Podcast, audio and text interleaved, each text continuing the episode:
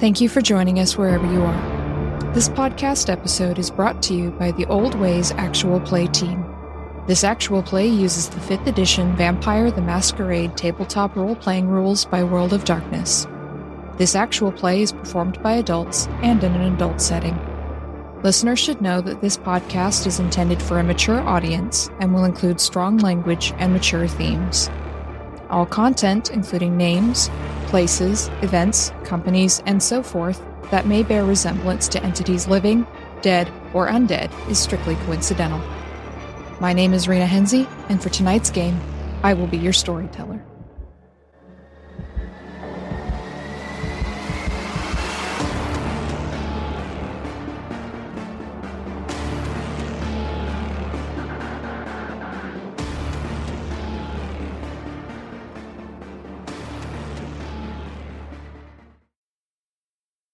Good evening, everyone, and welcome to this special bonus content episode of the Old Ways podcast, Vampire the Masquerade Chronicle Blood Moon Rising.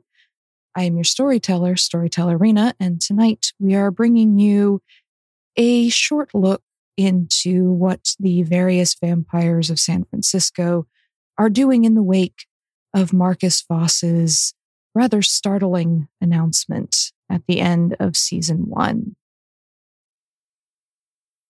I'd like to thank my cast for all of their hard work on this episode and, uh, well, for the whole season in general. And I'd like to thank all of you, our wonderful listeners, for your support and for your listening ears. And a special thank you to our Patreon backers if you would like to become one of them and give more additional support to the show and also get some fun bonus content and other delightful treats along the way. You can do so at patreon.com slash the old ways podcast. But for now, on with the show. So, Marcus, you have made your grand declaration at the Elysium and major quick exit. Your friends from the Anarchs have left and headed home for the most part. Some of them have declared their intention to go cause havoc down in the Castro. Whether or not you tell them about the new proprietor of the Castro is up to you, but they're going to have some fun anyway. No plans to. Yeah, I didn't think so. So, what are you doing now that things are in motion and you have a little bit of time to yourself? It's been a pretty it's been a pretty reckless night in some regard. And so I think that all that time riding the wave, all that time being so close to the beast probably forces Marcus into a mentality where he has to kind of step away from the hum that he left in Elysium, and he, he probably heads to uh, the port of San Francisco proper and to to walk that rather subtle and quiet space, that boardwalk that exists along the shore there, and try to recalculate. I think. I think he's probably mentally very. He's probably very stressed mentally. Um, there's probably still that hum in his ear. The there's probably a leftover pressure rise, just from that all the blood that circulated tonight. Uh, and so he's looking for some sort of peace, even if he doesn't find it. So you go walking along the water, the reflection of the now sinking blood moon rippling in the port. There's a bit of a breeze. The pressure in your chest and in your ears is beginning to settle. You have time to process, which for you perhaps is not as welcome as it should be. You think finally about Marie and what you're going to have to do. Have to replace her. You were building something. She was becoming important and she's not there anymore. And you're going to take a stain for that, Marcus, as that weighs heavily a bit for Marcus, something that hasn't happened in quite a while. And as you're thinking about that, you get kind of lost in your thoughts for a moment. You hear a low chuckle from behind you and a that was some speech. I turn around. Mariam is standing there, hands in her pockets. She tugs the headscarf a little tighter against the wind, and she smiles at you. Powder keg went off. Good job. I'm not sure I. I'm not sure thank you is the right word. I think finally is probably something more akin to what it is. In my mind, it needed to happen. Probably long overdue.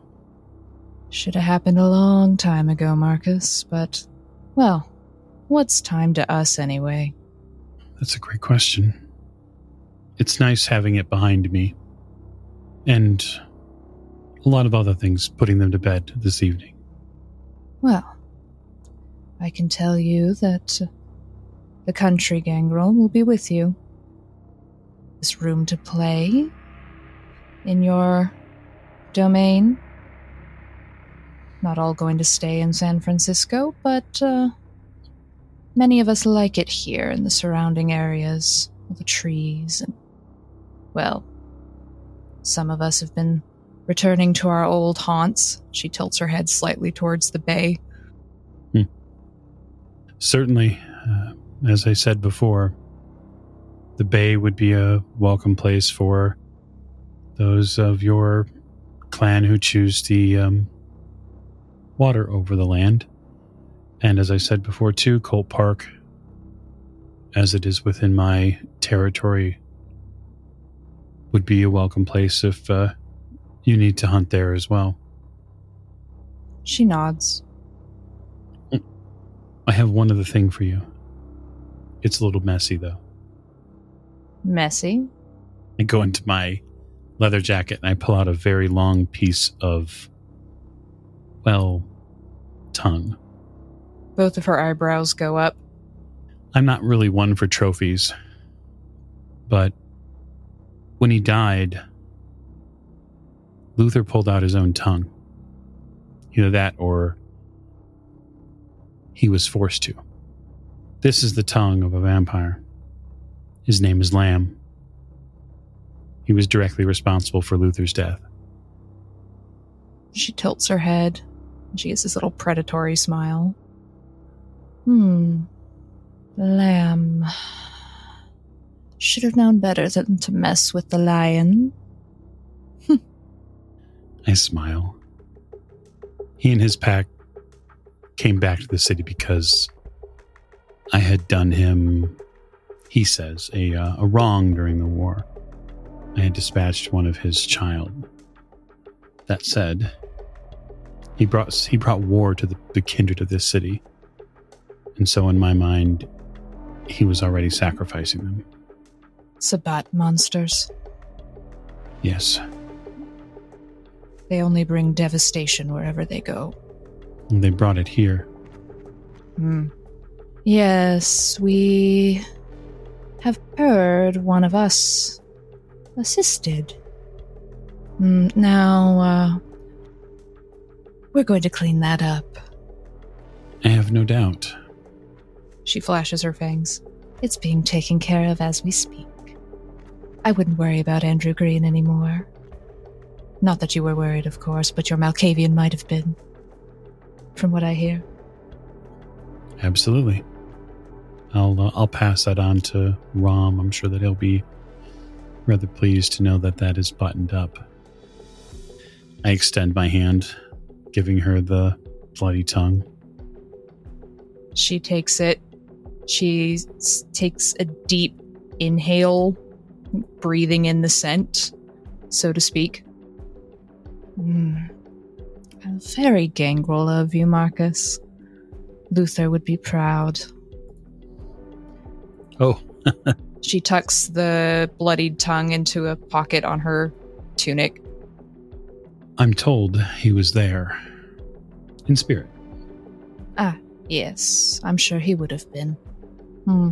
Well, Marcus Voss, you have done us a service in avenging our dear friend Luther. He was very well liked, as I'm sure you're aware. He had many friends and clanmates in both city and country. If you need a favor, you can call on me. And I do not give favors lightly. Understood. I will. Uh, I will use it if the situation arises. Hmm. I have no doubt. I trust you to use it wisely. Do we have anything else to discuss?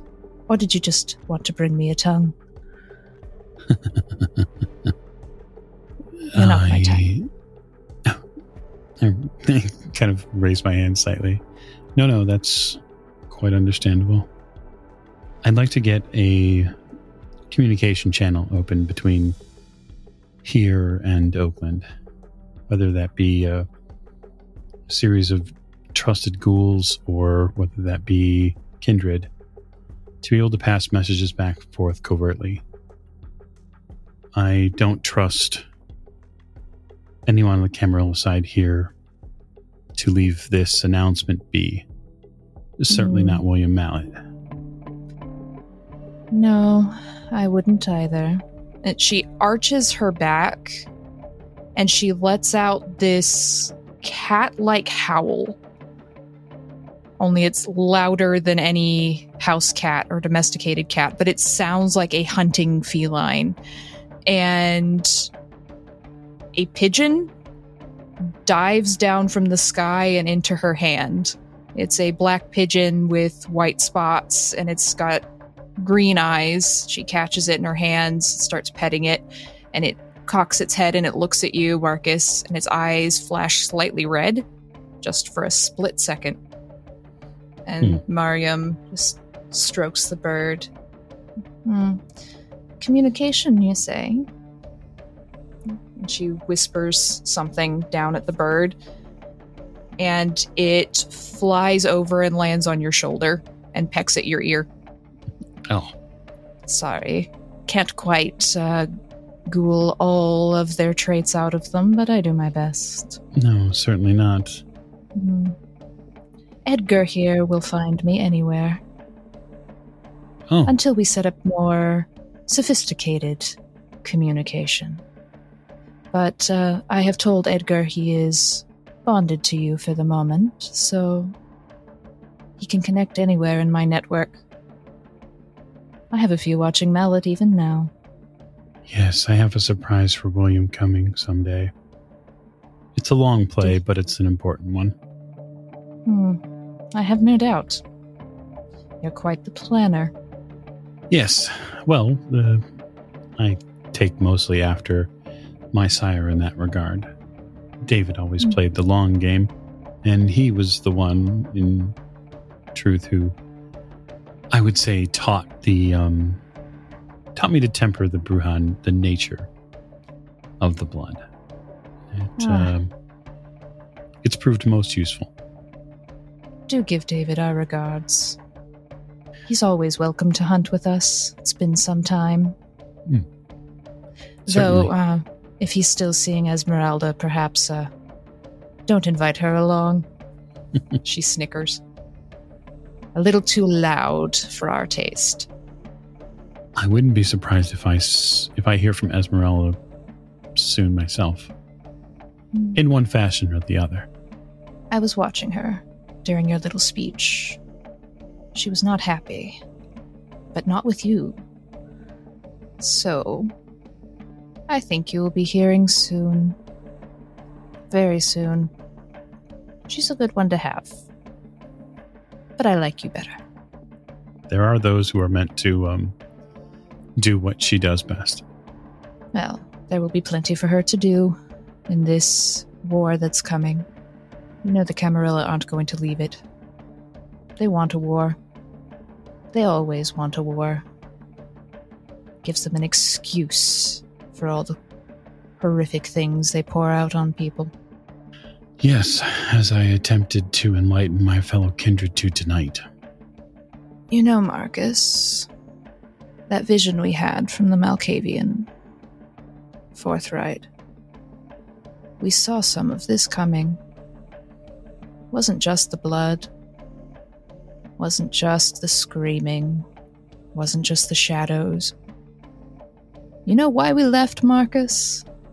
We can handle blood. We can handle just about anything. But we saw splinters, fractures, the city breaking apart. I'm told many of us had different experiences of the vision, but I saw the city exploding. Not the way humans do it, with bombs and things. It was like glass, and it shattered, and the White Tower shattered with it. And that's why we left, Marcus, because it was falling apart, and we don't like to be around when things get crazy. There are those of us who are willing to stand in the storm. Hmm. Can't keep us in one place. Marcus Voss. It's not the gangrel way. Animals leave when they sense danger, especially to the pack. And we were all in danger, so we all left. That is what we do. We do not feel guilty or remorse. Don't feel like we should have stayed. Half the clan might be dead now, like Luther. I have no regrets. I have no regrets for staying. Hmm. Save one. And what would that be? A missed opportunity. Hmm. And an investment of time that has been lost. Well, you have plenty of time to make it up. Going to have to make it up awful fast.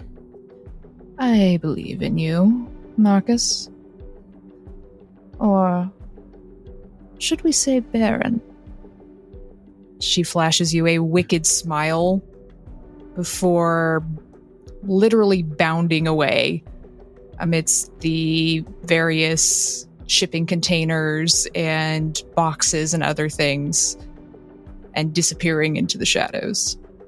I, um, I probably just watch her go a little bit and um, look at Edgar on my shoulder and say, I suppose we should finish this walk.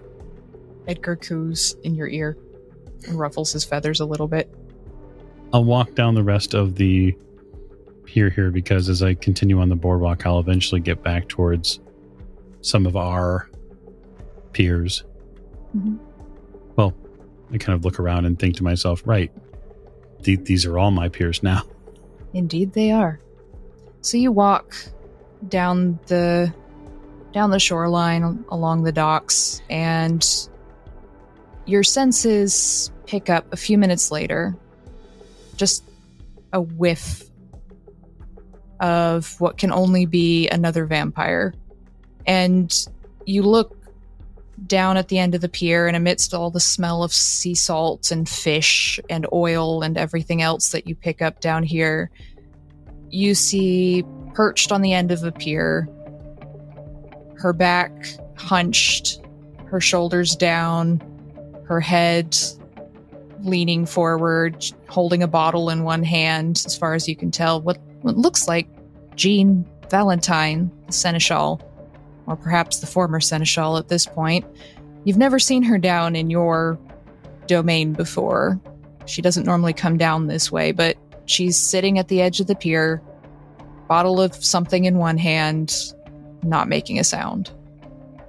I'll walk over to her. She looks up, a bit bleary eyed. She still has those dark circles from earlier. You know, she hasn't slept at least for one day, which puts her fairly close to the feral end of things. hmm She's holding a bottle of blood in one hand. She t- takes a swig from it. Mm, Marcus, some speech you gave back there. Was all that true? Was all what true? Hammer, assassination, fake, blame on those guys. She gestures with a hand off towards the direction of Oakland. Well, you guys now, I guess. It was all true. That's the worst part of it. Fucking Ventrue. She takes another swig. I step a little closer. That probably has to get under your skin just a little, right? I mean, they don't even know how to run a city. That's clear. Don't know how to do fucking anything except fuck up people's lives, unlives, death. Fuck. She stares moodily down at the blurred hint of something that is her only reflection in the water. Stupid fucking Ventrue. Glad Esme's out. Out? If they got out. Yeah, they're gone. Didn't you hear me back Hmm. there? They're gone. Mhm. They left. Disappeared. Two, three nights ago. Just went off. Haven't seen them. So I guess they're gone. Unless old Billy Fuckwit up there killed them without letting anybody know. Which I wouldn't put it past him. That wasn't the plan, Jean. Either way, they're out of this shit. It wasn't the plan. The plan wasn't to have Billy kill them. The plan was to have. The plan that Billy had was to have the coterie fake the prince's death. What? Yes. Were you not listening during the speech? It's hard right now. I'm trying. I step a little closer. Gods. You see, what the prince wanted didn't matter in the end. The meeting that we had with Mallet, the last one, Esme was at, accepting their fate. They were in on it, They gave up? wholly and completely. you can see Jean's eyes kind of clearing up a little bit, like they're focusing as much as they possibly can after all of this sleep deprivation and with the infection raging through their body or through her body. Were they d- dominated?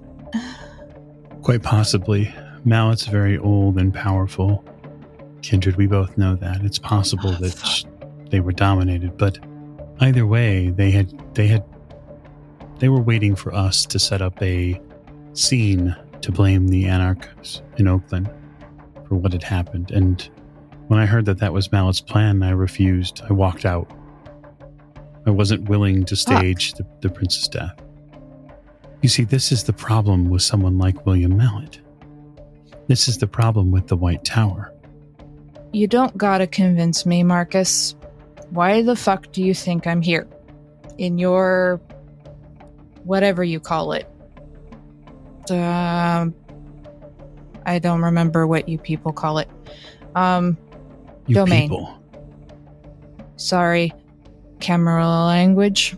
Uh, what independents call it. You don't gotta convince me, Marcus. Cause I fucking hate the Ventrue. And you know why I was Seneschal for so many years? Why? Because Esme and I were friends. Hmm. and they could trust me. And no other fucking vampires in the fucking White Tower with the fucking Camarilla will look twice at Lasombra. Which, okay, I kind of understand. But they trusted me, Marcus. I'm not loyal to fucking Camarilla, I was loyal to them. We were friends. And Hmm. that's why Luther was so good. It's why I did a good job up until this whole fucking nonsense. Esme picked people, not affiliation. They didn't care if I was Lasombra. They didn't fucking care. Cam would have kicked me out of my ass. Esme didn't. I don't want to be around with them. They're not going to do anything with me, except maybe kick me out of the city. San Francisco's my home. I don't want to leave. I don't want to be any part of their bullshit. Bullshit. she laughs. But it's this kind of hoarse, croaking laugh as she takes another swig from the bottle. What we need to do first is get you cleaned up. Baby Tremere? Hmm. Not so much a baby anymore. Yeah, I saw. He he must have done some fucked up shit. He looked like a corpse. In the worst way. Yes, unfortunately, he's had some very difficult times. I will engineer a cleansing for you. I will make that happen. Better hurry. From what I hear, I don't got long once you stop sleeping. Yeah. How long has it been since you've slept? One day. Guessing I'm not gonna sleep today either. Probably That not. would be two. Right. And so I will ask for three very important things. Of course. Everything comes with a price, because that's how we fucking do it. It's a simple price, really. I have already fulfilled our original agreement, which after you're cleansed, you will make good on. Yes? Yep. If you took down that motherfucker, whoever it was, Which You one? got it. There was a whole group of them. I'm sure you got them all. I'm pretty sure we got them all too. There's probably bits and pieces of them left on the home plate in Golden Gate Park. People want to pick through the ashes. Oh, that's beautiful. Okay, so yeah, I'll keep my side of things. I don't break my word.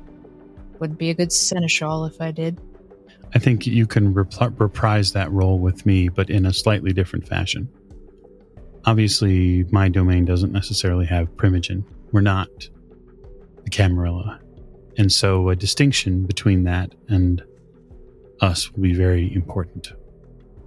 And so we will re engineer this from the ground up, thinking about some, we'll say, rather old ways of doing things but you'll assist me with the organization of it.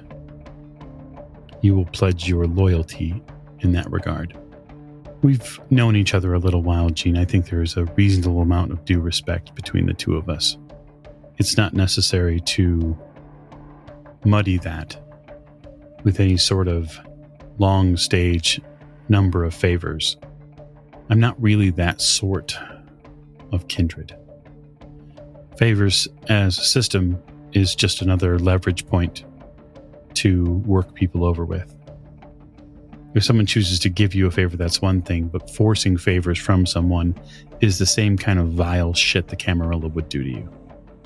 You notice she perks up a little bit when you mention that she can do the same kind of role for your domain as she did for the prince. Like her shoulders get straighter and she sits up a bit, or she's struggling, but she's definitely perked up a bit. I think in that way, the best bonds between kindred are blood, Thought you might say that. but only after you're clean. Yeah. Wouldn't wish this one on anyone except fucker William Mallet. I wish this on him, but the faster one. So you and I will agree to, we'll say a a bond of sorts. Yes. Nothing too stringent, nothing too immortal, so to speak, but an agreement, a trust factor between the two of us. And then, the third thing that you will do for me is you will go to work. Because this end of San Francisco, including the port and all of the communications with those brethren in Oakland, will need to be properly chained and organized. I can't communicate with all those people at once. I have it on good authority that the um, Keeper of Elysium is rather fond of me in certain ways. Sebastian, yeah. I can see that. We're going to make Sebastian an offer to move Elysium the next time it's called to one of our ports. You've really thought about all this. I'm impressed.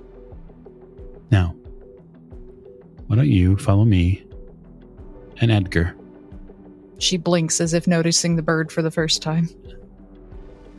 to our friend's home? We're going to need to pick up some resources along the way. And so I'll need you to be in the right frame of mind. Okay? She grasps onto the edge of the pier and pulls herself up, drains the last of the bottle, drops it in a recycling bin. We're vampires. We recycle. Right. But she looks at you. She looks a bit steadier. but you can also see behind her eyes the immense effort it's taking to keep herself in control. She says slowly and with great enunciation I like to work. I'm very good at it. And I think we can do a lot together. I accept. I smile, a rather toothy grin. And so you, and Jean, and Edgar depart towards Vince's bungalow to set some things in motion. So, it's been an interesting night, Alex. You've been sitting here at Elysium now for a couple of hours watching people. It's what you do, it's what you're good at. Marcus and his anarch friends from Oakland have left, including the entire biker gang of Brujah. And now it's settling down a little bit to the point where you feel like you can talk to people without it being noticed that you're talking to people. For a while, it was so busy and so loud, you feel like anyone who was pulled off into a dark corner would be noticed. So you've bided your time, you've waited. Now there's just Sebastian behind the bar talking to someone, maybe one of the the Oakland gang, but you're not quite sure. And then there's still a few Toreadors, still a couple Brujah, Esmeralda's still prowling around in here looking perturbed. But you you think you can gather some information now. So what would Alex like to do as they pull themselves out of the shadows? I will probably approach the far end of the bar where nobody's at and wait for Sebastian. Okay, so you go to the edge of the bar. He notices you and he gives you a little wave as he does and finishes up his business before sauntering over. It's the only way to describe how Sebastian moves is sauntering with a drink in Mhm. hand. And he drapes one elegantly uh, dressed arm with lace frills over your shoulder. Alex, darling, I never thought I'd get you in here. What can I do for you? Well, uh mostly uh I was just seeing how you feel, how this place is going to be after the events. My dear Giovanni, we haven't seen excitement like this in a good 150 years. It's quite exciting. Did you see all the buzz? All the delicious gossip? I'm sure you did. I saw you hiding in the eaves back there, listening with those sharp little Giovanni ears of yours. But, you know, Elysium is Elysium. We are, what do the mortals call it these days? Switzerland, so to speak. We are here, and then we're not here and he points with his thumb out towards the boat where he keeps the majority of the club whenever he doesn't need a big event like this. Mhm. We could be just about anywhere in the Bay Area. And I do mean anywhere. Hmm. Camarilla, Anarch, whatever it is Marcus is going to be calling himself these days. I don't care as long as you pay the bill and don't make a mess on my carpet. And also give me the good gossip, of course. Of course. Speaking of, have you heard anything? How do you think William's going to run? Oh, the hammer. Mhm. Oh, he's not going to like it. Well, he might like the fact that it happened because you know the Ventrue. They're always wanting their little fingers and things and wanting to start a war with the Anarchs. And they haven't Mhm. really had a good pretense to move against Oakland recently. I wouldn't be surprised if he uses this, but he won't be happy that Marcus did it, I don't think. But, uh, he leans in close, pats your shoulder. I would uh keep an eye out on that one. And he slightly tilts his head, and you see that there's a very young Toreador all the way across the room. Uh, they're they look like they were embraced as a teenager. They've got that kind of puppy dog look about them as well, of being a fairly y- young neonate sort of vampire. They're like many of the younger Toreadors, super tight jeans, very flashily dressed, lots of makeup. Uh, that one. Pretty sure he reports to William. occasionally, which a lot of us do. Not me, of course, but a lot of kindred do whenever the hammer's in town, just to stay on his good side. But that one has been seen going in and out of William's little office building. I wouldn't be surprised if he's there shortly, giving all the gossip about tonight. And what Mm. delicious gossip it is. What's that one's name? That's Vaughn, darling. Mm. Used to be an Instagram star or something. Now he pouts all the time because he can't actually use the internet. It's too delicious.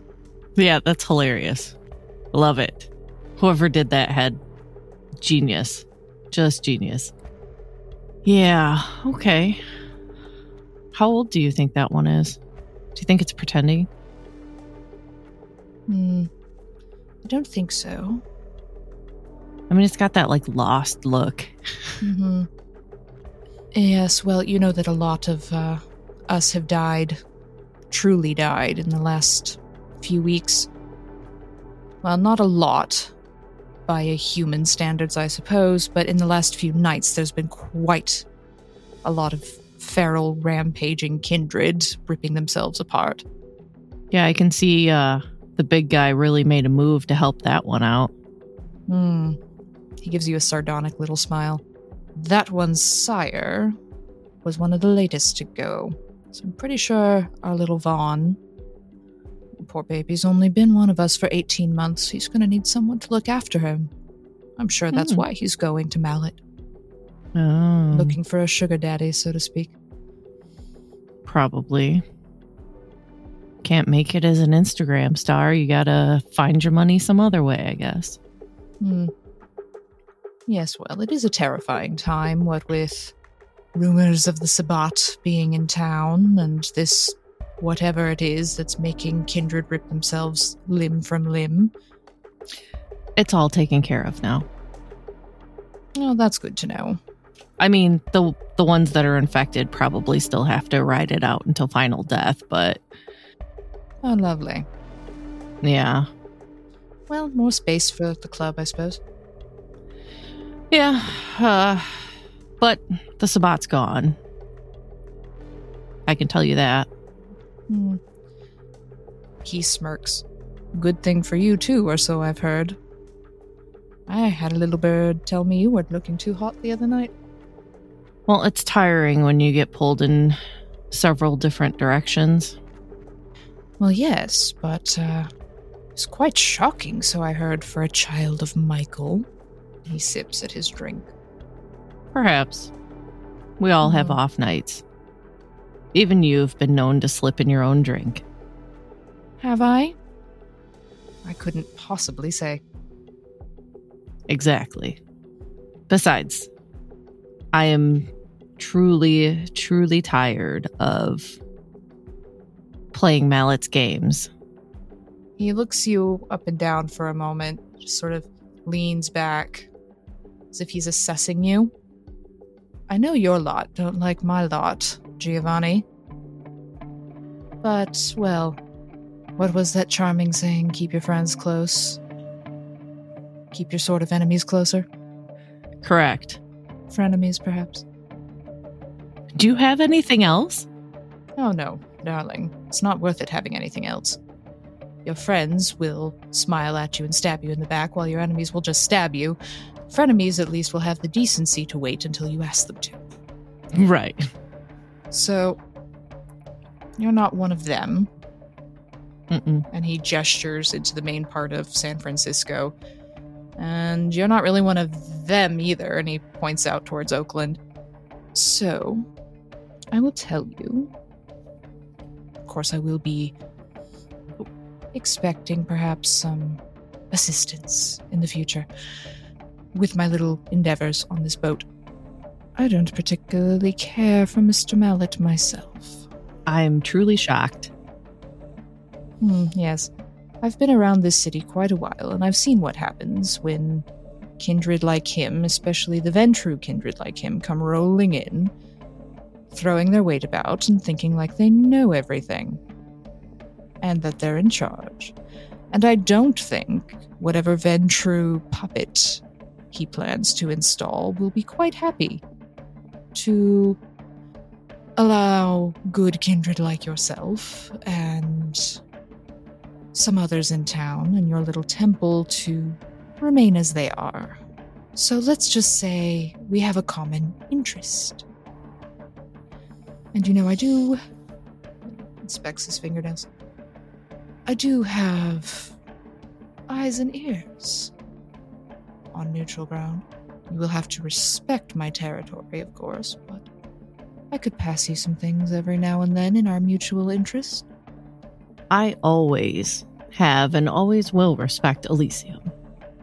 Hmm. Your place is my place. And if you've seen my place, well, You respect it so much you choose not to darken its doors.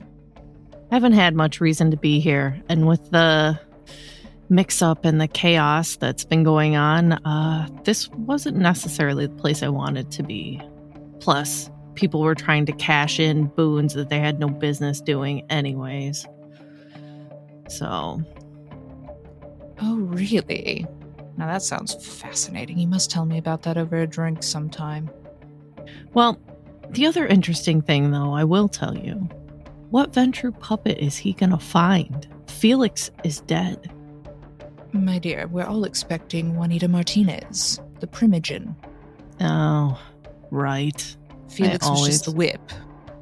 And knowing Felix, he probably would have started feeling an urge to go hang out with some friends in the Middle East fairly shortly. You know how that's going with the older ones. Such a waste of time. Yes, well, they don't seem able to resist. I do hope all that nonsense is over. By the time I'm their age, sand, terrible for my complexion. Terrible for the clothes. Also, yeah, I just.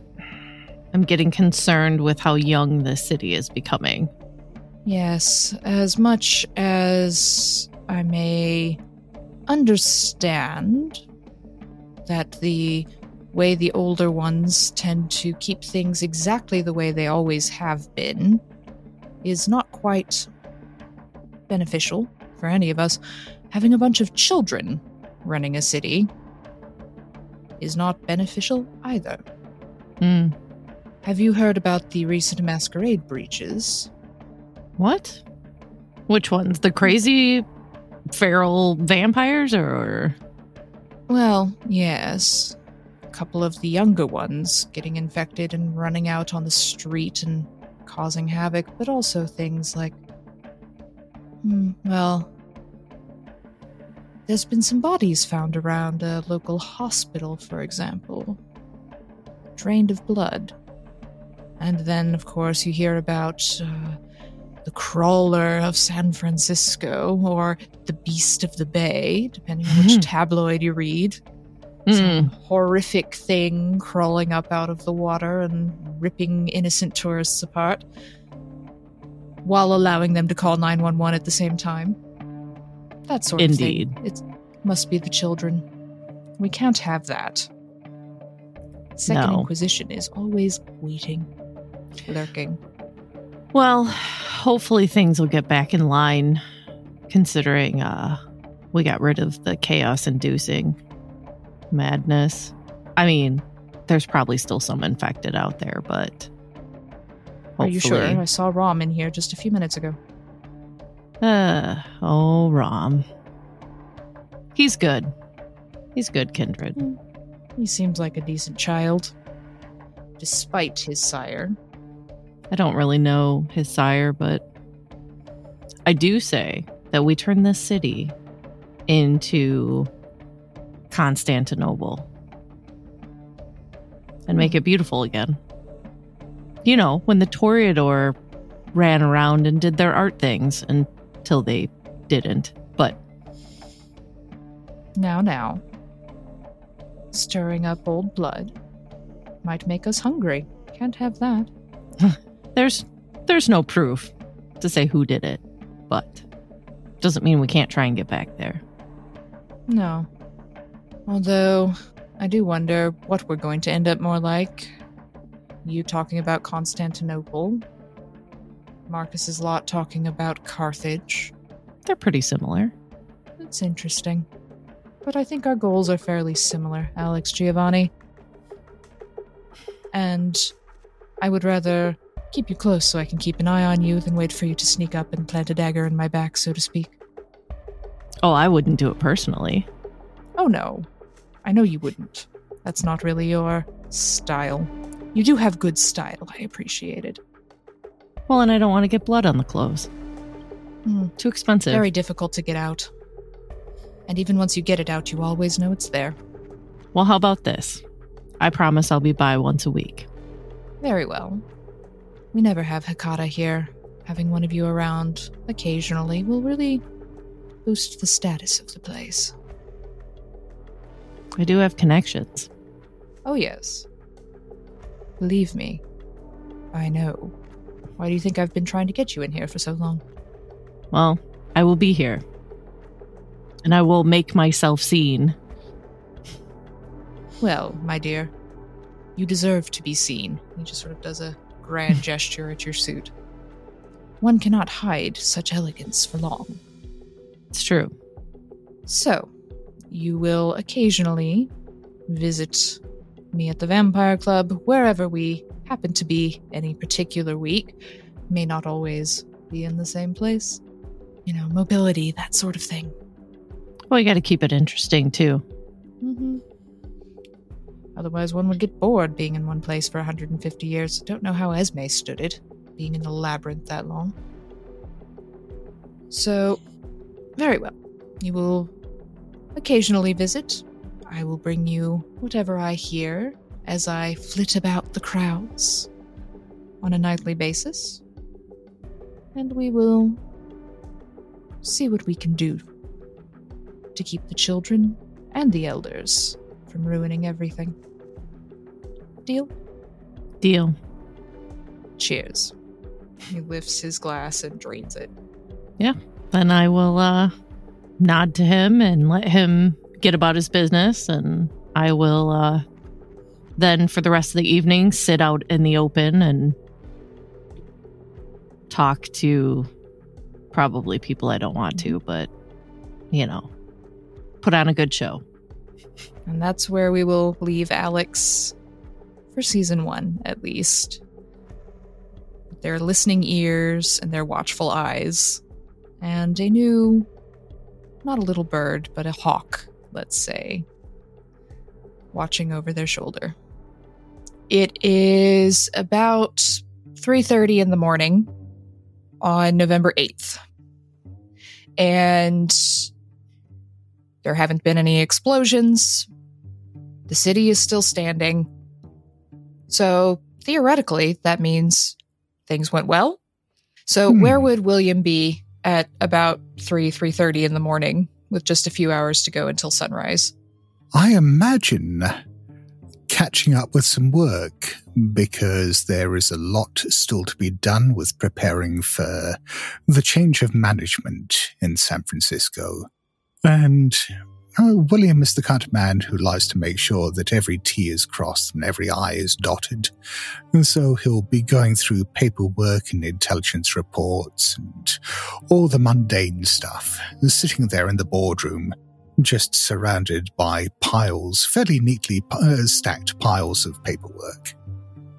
Excellent. So you sit there working. You've had some reports of some interesting activity down in the Castro district. You're not really sure what to make of it, uh, but there's been some odd sightings in that area of strangely malformed humans. And it, it's a little strange. You're not quite sure what to do with that at the moment. You've also heard that a couple nights ago there was something that happened at the park library, the oldest library in San Francisco. There was a lot of mess and some fire. So, probably need to look Hmm. into those things at some point. But there is a knock on your door. Yes. Sophie pokes her head in and she looks a little anxious. She doesn't normally look anxious. She's usually very well composed and put together, but she definitely looks nervous. And she says, uh, uh, Monsieur Mallet, uh, I have some news. Uh, yes. Sh- She comes in, shuts the door. She stands there. She, her knuckles are turning white. She's holding her hands so tightly. There was um, an incident at uh, Elysium, which you know to be the vampire club. Uh, well, I don't know how to say this, but uh, the Marcus Voss, uh, he came in uh, with some friends from Oakland, Oh dear. and uh, him declared independence. I'm sorry. When you say he declared independence, do you mean purely for himself, or was this meant to have a wider remit? Uh, she looks at some notes that she's got scribbled on a piece of paper. Uh, well, he said he was uh, declaring the port uh, his, and um, that the port of San Francisco is the independent and f- his control, and Hmm. that it would not be subject to the Camarilla. That is uh, not all. He Hmm. also uh, announced to the whole assembly. Uh, the sheriff was there, the seneschal, many of the clan Toreador, lots of, of kindred were there. He announced that you had asked him and his coterie to uh, pretend to murder the prince, Well, that's unfortunate. to fake an assassination. He told the whole room. And now it is all over San Francisco. Oh dear. Oh dear, oh dear. And Hmm. uh, the prince is nowhere to be found. They are gone. Oh, well. I suppose the important thing is that the prince is gone, and we were rather expecting the Anarchs to tip their hand at some stage. This is not entirely unexpected. I must admit it's a bit more brazen than I'd anticipated, but still not an unmanageable situation. And the good thing about brash actions like this is that it brings our enemies out into the open where we can see them. It stops becoming a guessing game and starts just becoming a matter of management. Yes, uh, we uh it is the talk of the town Hmm. and uh, there is a lot of uh, discussion. Um the gangrel have gone with him. The city and the country gangrel have gone with Marcus. Oh They are calling him uh, Baron Voss. Hmm. Well, I think it is very generous of Mr. Voss to make himself a figurehead like this, or is a figurehead the right word? Um, a lightning rod, I think. Yes. That he is going to become a focus for an awful lot of energy that was seeking somewhere to strike. Uh, what uh, would you like me to do? Uh, is there anything I should be taking care of? Uh, Yes. there, there is uh, a lot of talk in the city. Oh, and I'm sure there will be for some time. There is. Um, if there is anything that defines kindred apart from our hungers, it is our capacity for gossip.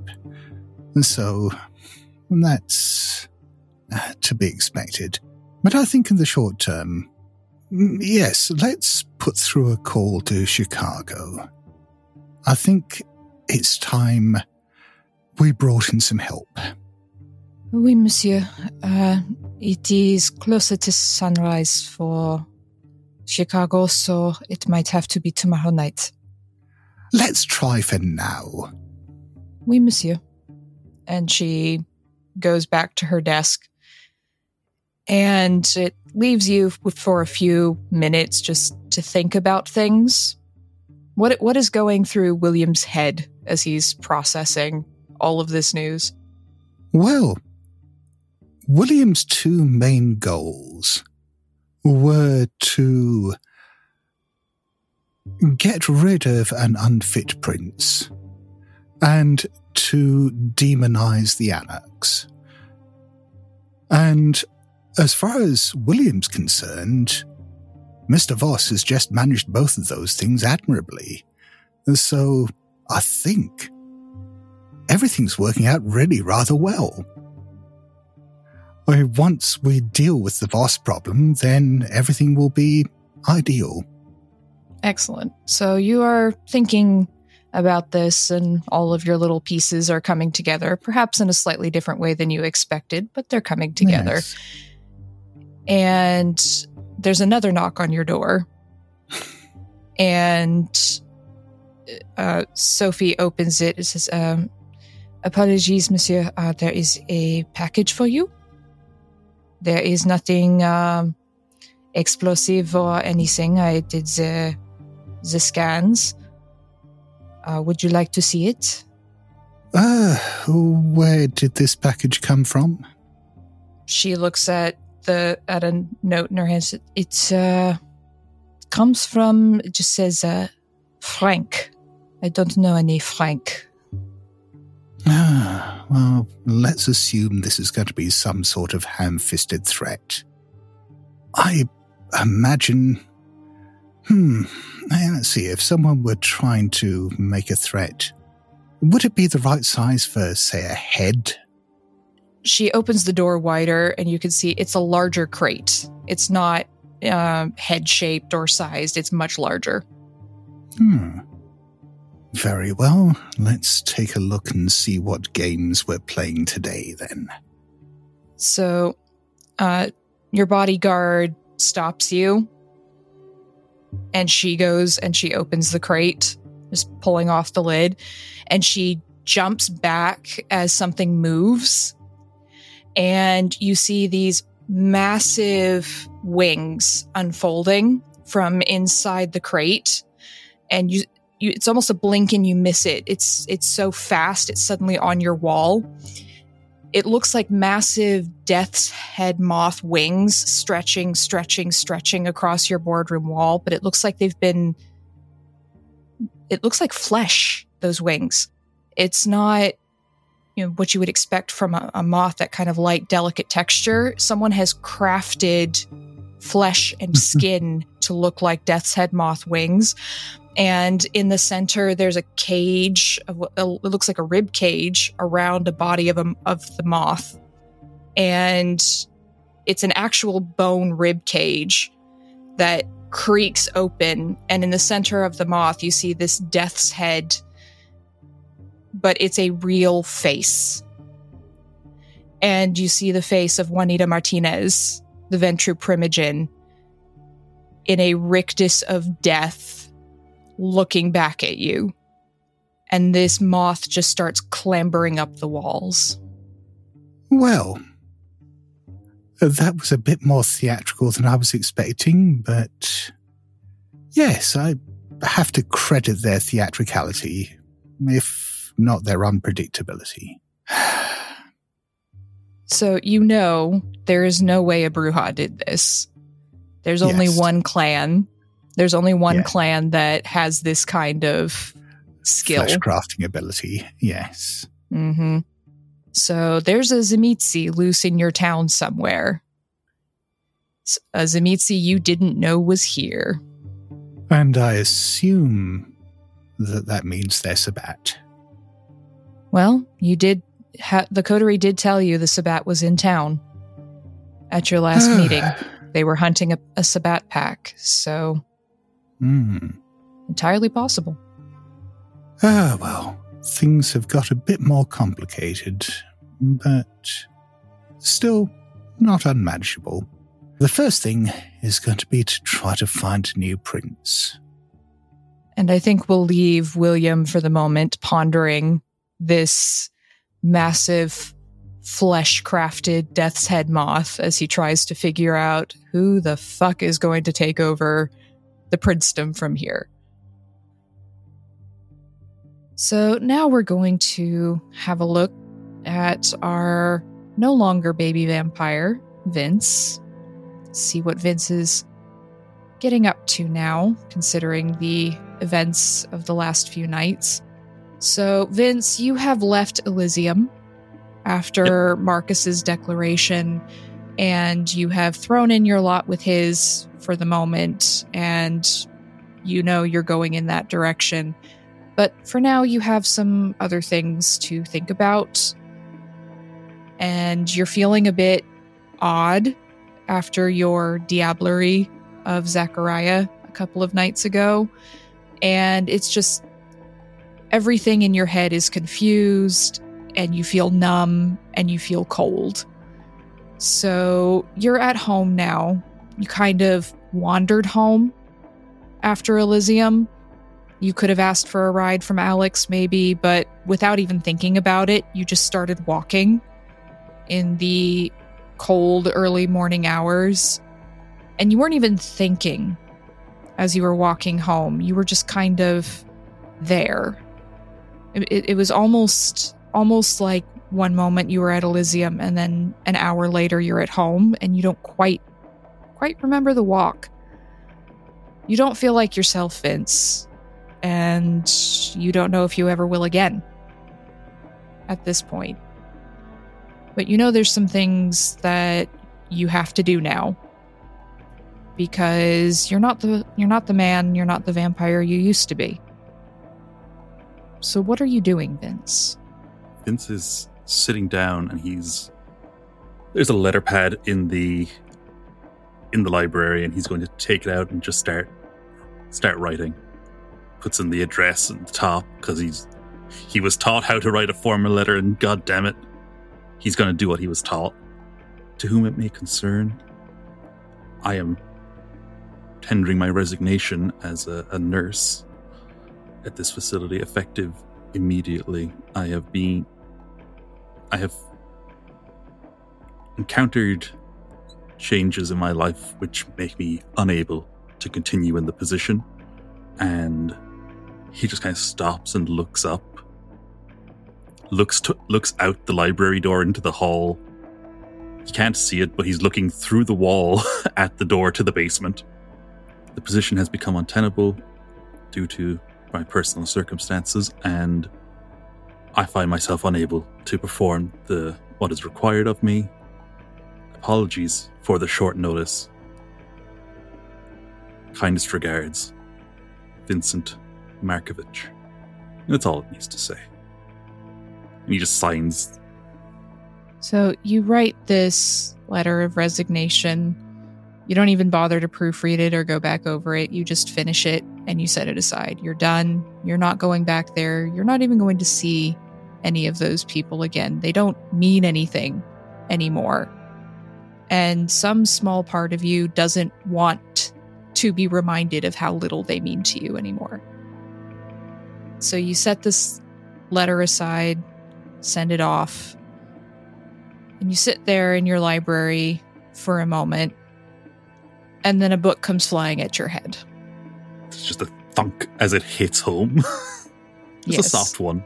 But uh Vince turns and picks it up from the floor, sits back down. It's like, I'm sorry about that, Mina. Um, I uh, busy night, real, real busy.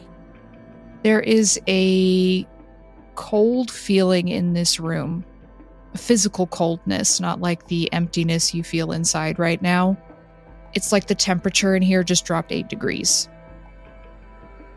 And the book doesn't flip open the way it does when Mina wants you to read to her. The pages start turning in all of the books that you have open around this room. The the books that you're using for your research, everything, it's it's like there's a breeze. And you feel something staticky in the air.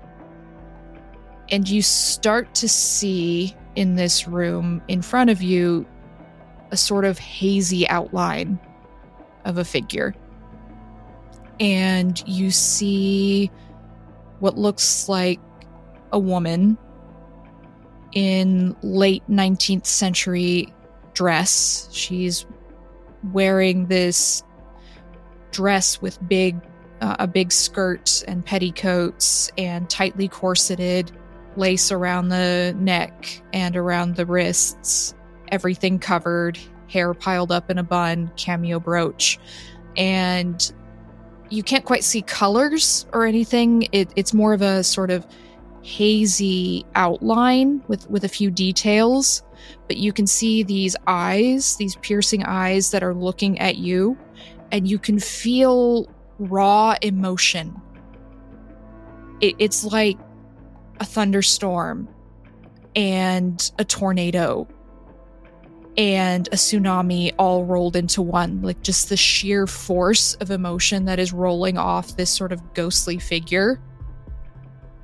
And she's looking at you, and you know it's taking immense will for her to hold herself together in this form. You don't even know how she's doing it. You shouldn't be able to see her, but she is.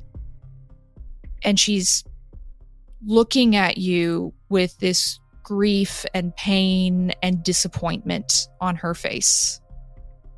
And she says, in a voice you've never heard, You're broken, Vince. What did you do? And uh, when she says the words, his shoulders visibly sag. He's just. He hasn't wanted that to admit that all night. Um, he's kind of felt it since yesterday, but he hasn't wanted to admit this to himself to anybody.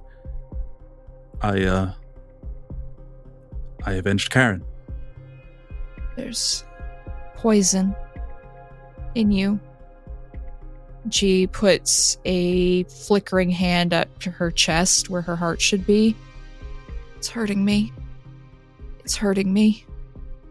And uh, that is really upsetting for Vince, considering how he helping Mina was a big part of why he was able to perform the ritual to purify his own blood because of how it was affecting her. So he's just like, I didn't know this would happen.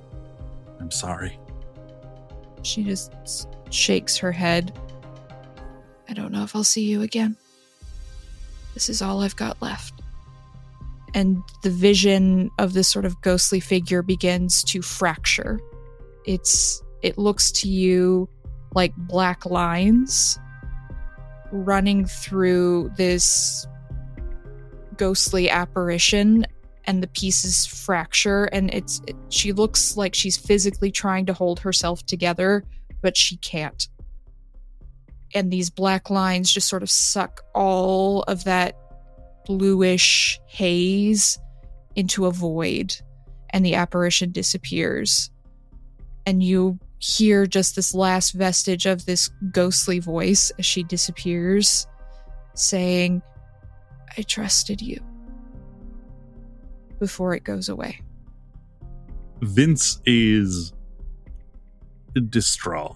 Um, while humans no longer really matter, thought Mina would always be a companion. That, uh, you know, as long as he was in the house, he could talk to her, and uh, that is. So her her not being able to manifest at the moment is deeply upsetting but also the fact that he violated her trust in a way uh, that he hadn't even thought of to some extent. That's devastating because Vince is now looking at himself where once he could say, I am a decent person, maybe not the best, still decent. Vince, from what folks in the coterie have been saying, and just what Mina has said, especially, he knows he's a fucking monster. He he can't reconcile who he is and what he has done with who he was a couple of weeks ago. This is real ego death for Vince. Really dealing with the loss of self. And all he can do is just sit there and say, Mina, I'm so sorry. I'm gonna figure out how to make you better. And then, whatever it takes, I'm gonna do it. I'm gonna make you better, I promise. Just like last time. I won't. I won't sacrifice anyone else. That's not. I don't think that's gonna help. I'm gonna have to change. I don't know if you can hear me. I don't know if there's any going back from what I've done. I'm gonna try. I'm gonna try and go back. I don't want to be this anymore. I didn't know what it was gonna be. I didn't know what it was gonna take. I don't want to be this anymore. And uh, yeah, Vince is just going to cry, sitting in his chair, alone in his library. Tears just, just running down his cheeks. And we'll leave Vince there, having this moment of realization. And we'll see if he's able to bring himself back in season two.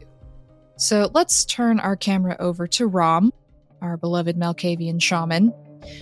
Rom, it's been a couple of nights for you since the events of the Blood Moon and Lamb and all of the chaos that ensued there. And then, of course, Marcus's speech at Elysium.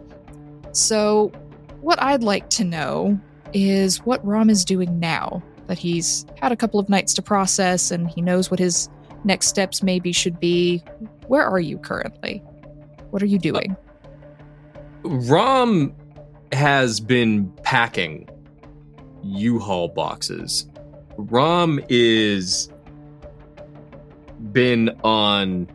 Uh, Brom probably should not be on Craigslist, um, but Rom, uh, Rom has been trying to find a solution to a problem, and that problem is is now, thanks to Marcus, uh, a problem with uh, security, specifically for him and his goals and his aims, but also in a way that might help. Um, so so Rom has a has a, a good sized nest egg saved up, and Rom has decided uh, to go boat shopping. Rom wants a boat. Excellent. That sounds like a marvelous plan, considering you're going to be living down at the docks for a while now.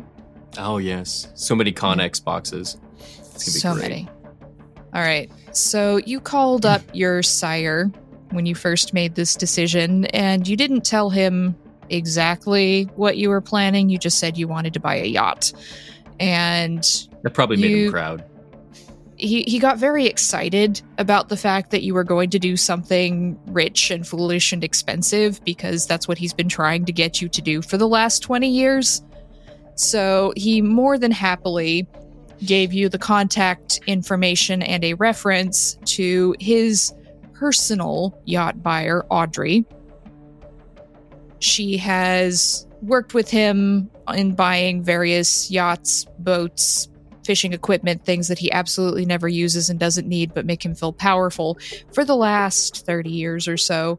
And he says that she'll be able to assist you in getting exactly what you need, whatever it is.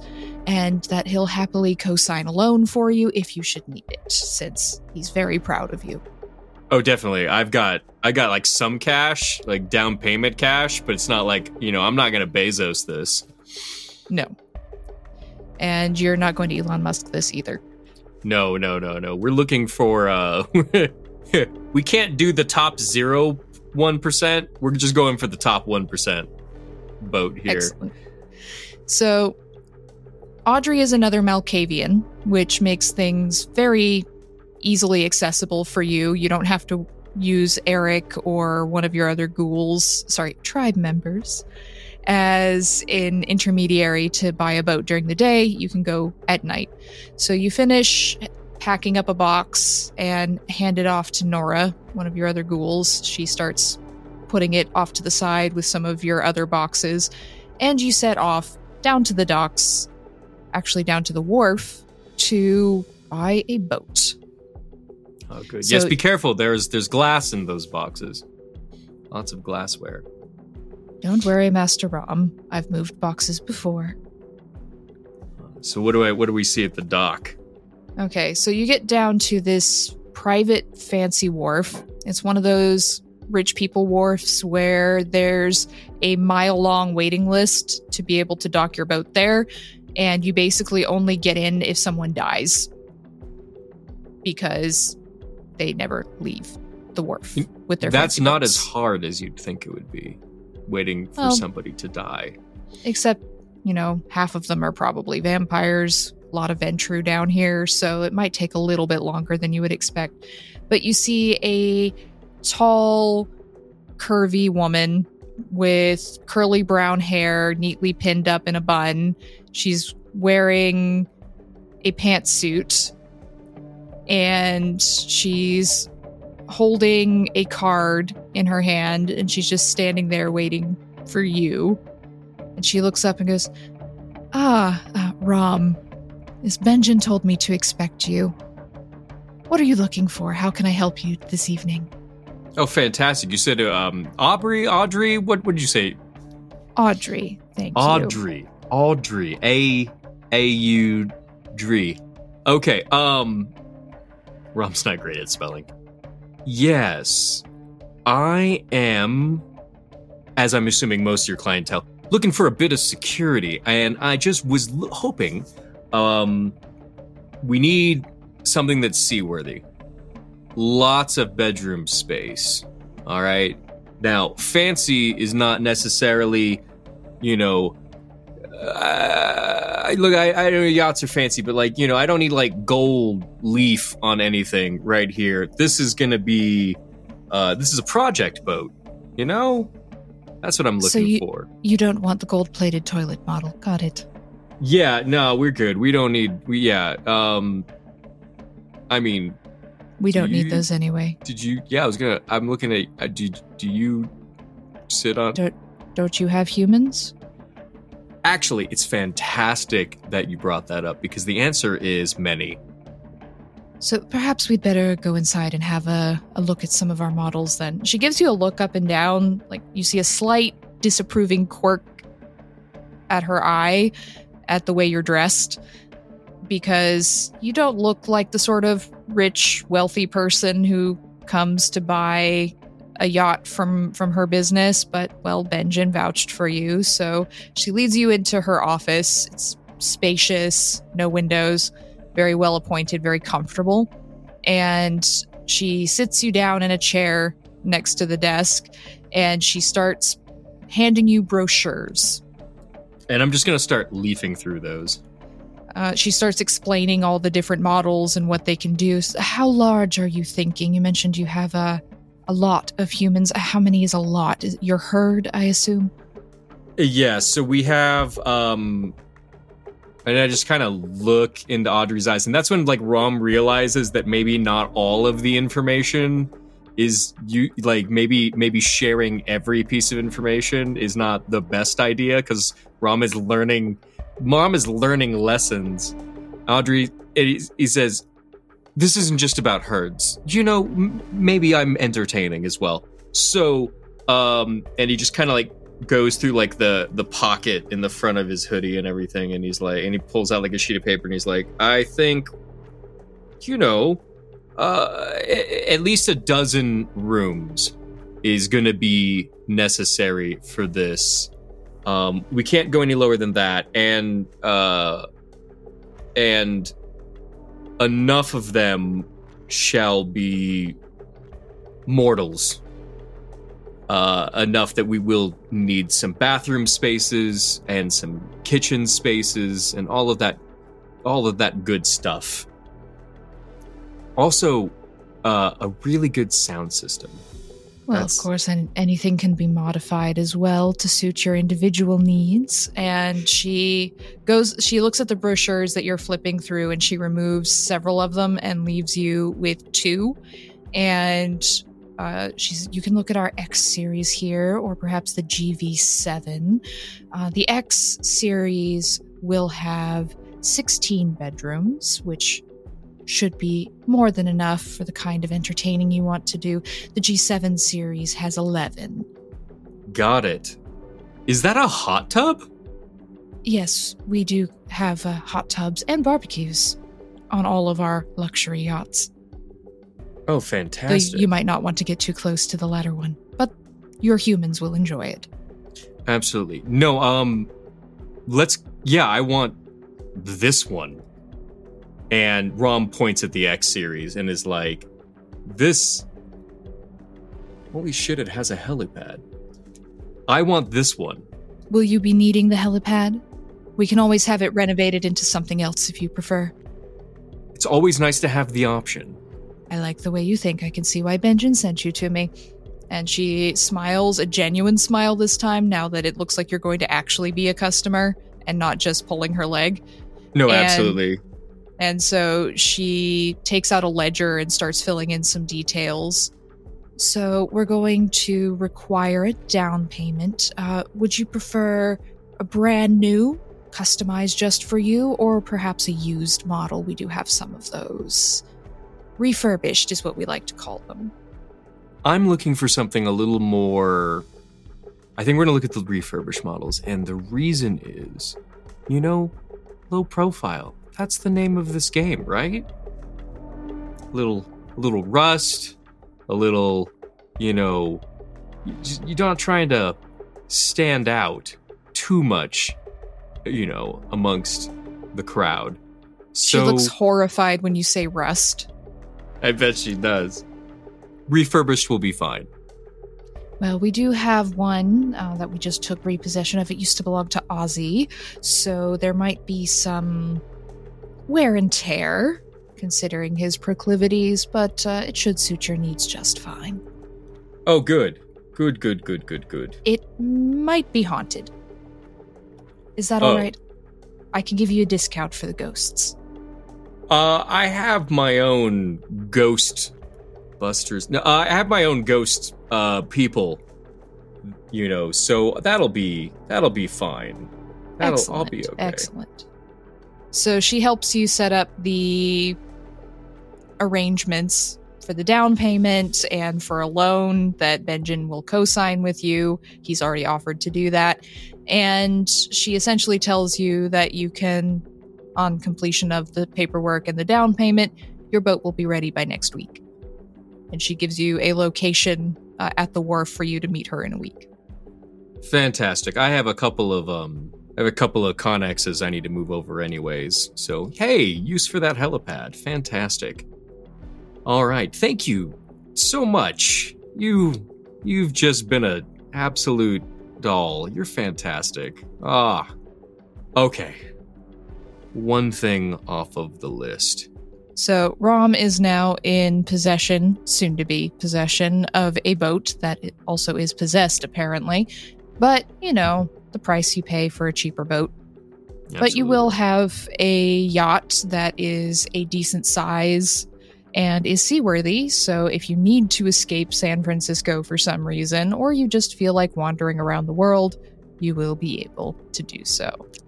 So we will leave Rom there for the moment and see how his boat ride works out for him in the future. So let us now turn the spotlight onto one Katerina Bogdanovich. So, Katerina, it is a couple nights after the blood moon and the events at Golden Gate Park and Marcus's declaration at Elysium and his little discussion with you. So, I know Katerina has some business she needed to take care of. So, what are you doing this evening? What is Katerina up to? Well, the biggest thing this evening is going to the farm with some help. So, probably one of the connections that I have are police on the force that work at night. And I'm going to require some support for any, you know, potential uprising in the farm. Quite. So you bring Vince along with you for his healing skills and, well, anyway, his healing skills in this particular matter. and also just to make sure things don't go horribly, horribly wrong for you. Well, any more than they already have at the farm. Right. So you arrive at the farm. There's no lookouts other than the one that you've had posted, someone you know is clean. Yeah. For the last week and a half or so that you've had everyone in quarantine. And they just nod at you and just grimace a little bit like it's not great, Katerina. I have no doubt it's going to be bad in there. I did kind of shut everyone in there with no cell phones and no way to really communicate to try to maybe escape if they got too scared of what was going on. And that was on purpose.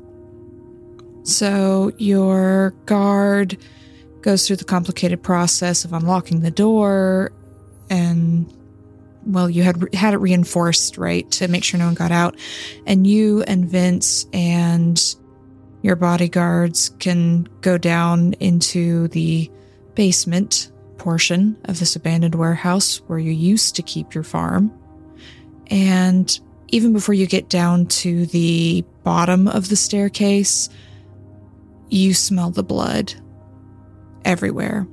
It is overpowering to you with your vampiric senses. Even Vince has to sort of turn his head and gag a little bit, and Vince isn't bothered by much anymore. But it is heavy down here. Just for safety purposes, I'm going to have one of my bodyguards kind of lead the way. I know that they're not going to know the layout of this very much, and I will give directions accordingly, but I know I had them all locked in a small area, but it wasn't with reinforced doors out of that, so it doesn't surprise me that there would be the smell of blood just walking in. So your bodyguard leads the way. Do you have him open the door for you, go in ahead of you? Oh, yeah, no, he's going in ahead of me. And I'm prepared for using majesty if I need to to kind of, Cow everyone. yeah.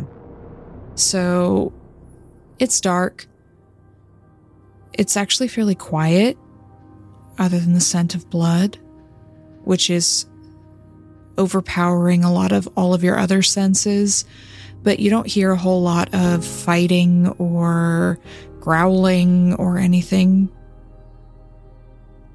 But your bodyguard unlocks the door very carefully and goes in ahead of you turns on the light, and there are bodies everywhere spread across the floor. There's blood dripping from almost every surface. There are multiple tongues that you see scattered across the floor and the furniture as these infected vampires eventually got to the point where they just tore themselves apart. So walking into the room, it's going to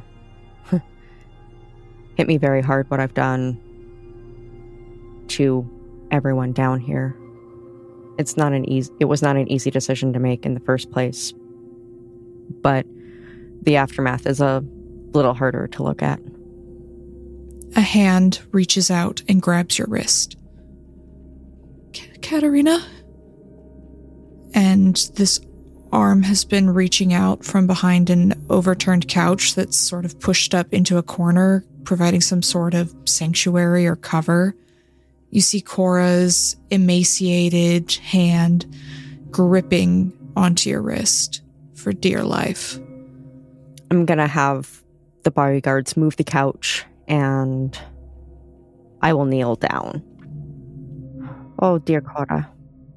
She doesn't look very well, but she's alive. She's got dark, dark circles under her eyes, the way you did on your second night of not sleeping. She's got blood around her mouth, splattered all over her clothes.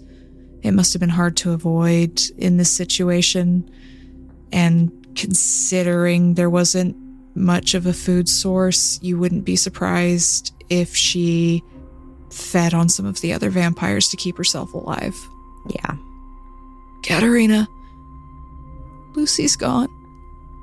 She was the first one to go. It was horrible. She just started screaming and she attacked me, and it was like she wasn't herself anymore. She ripped her own tongue out, Katerina, and then she pulled her heart out and crushed it in front of everyone. And then the others went. I'm so sorry. It's just me now. Just all the craziness and the screaming, and they stopped sleeping.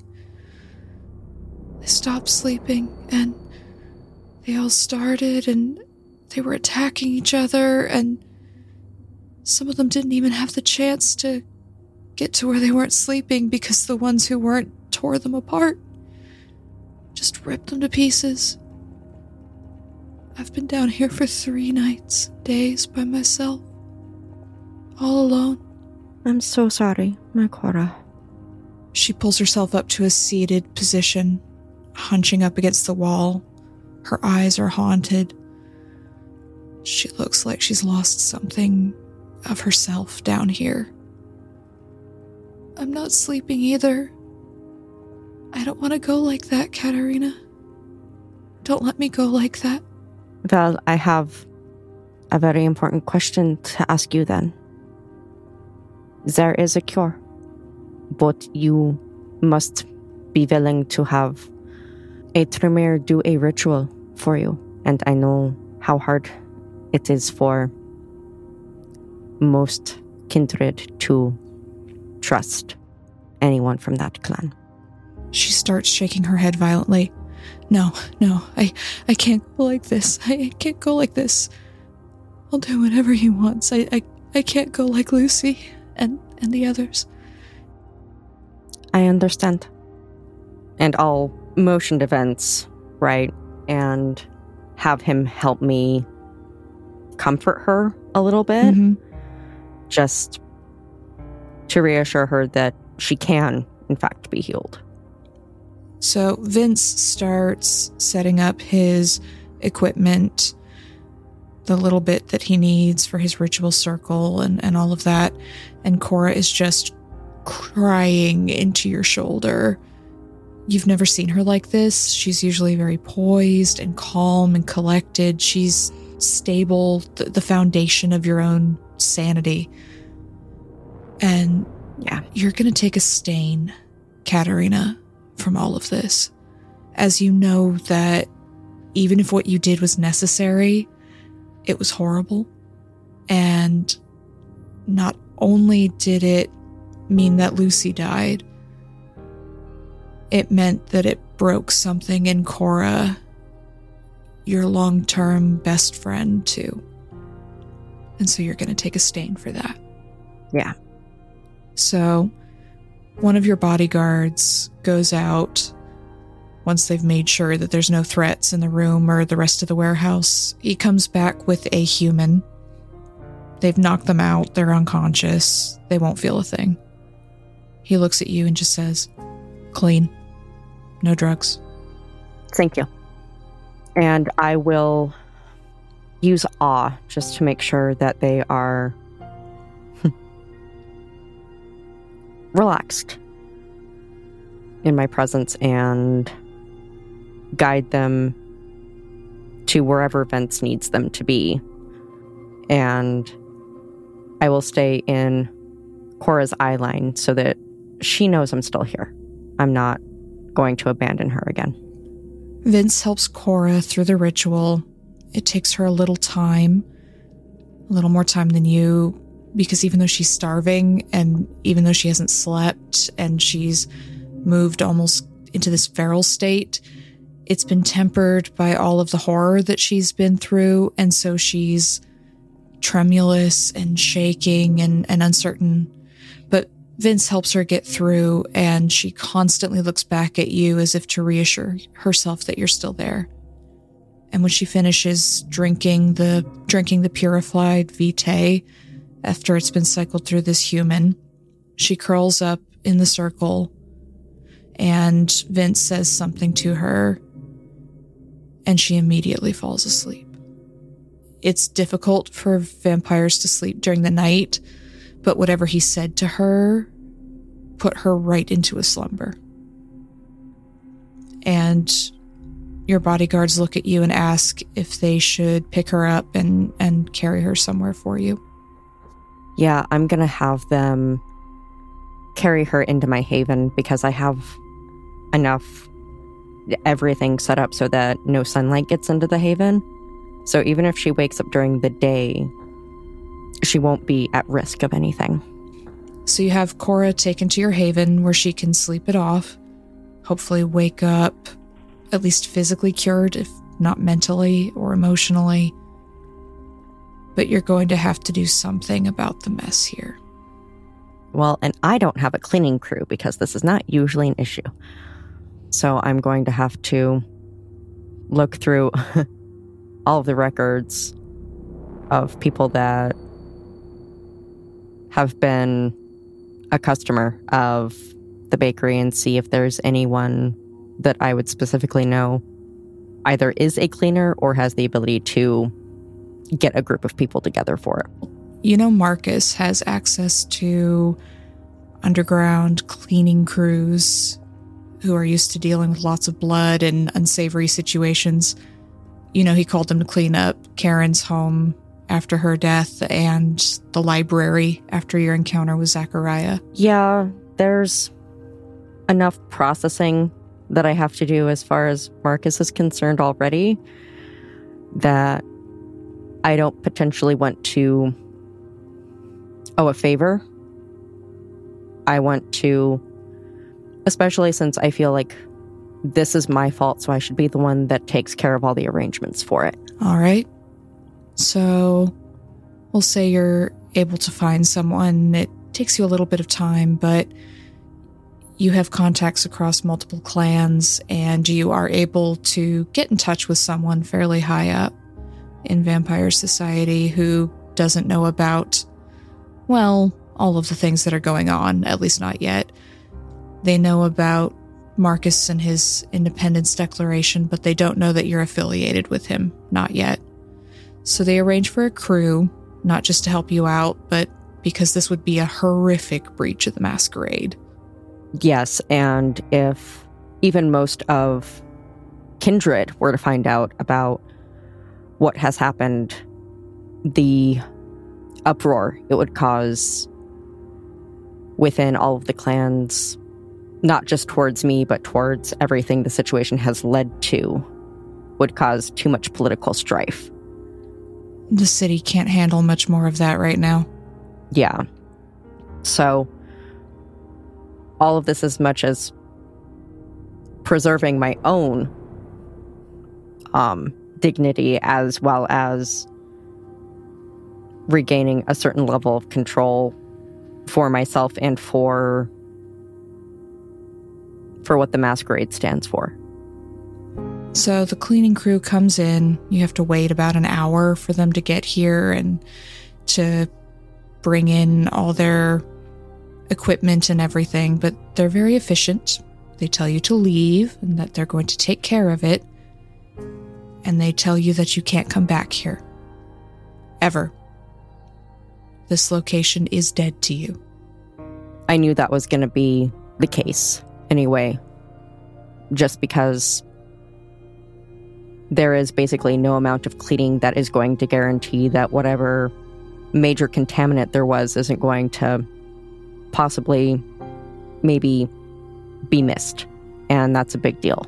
So, this location, for all intents and purposes, was going to be burned anyway. And it's going to be literally burned at this point.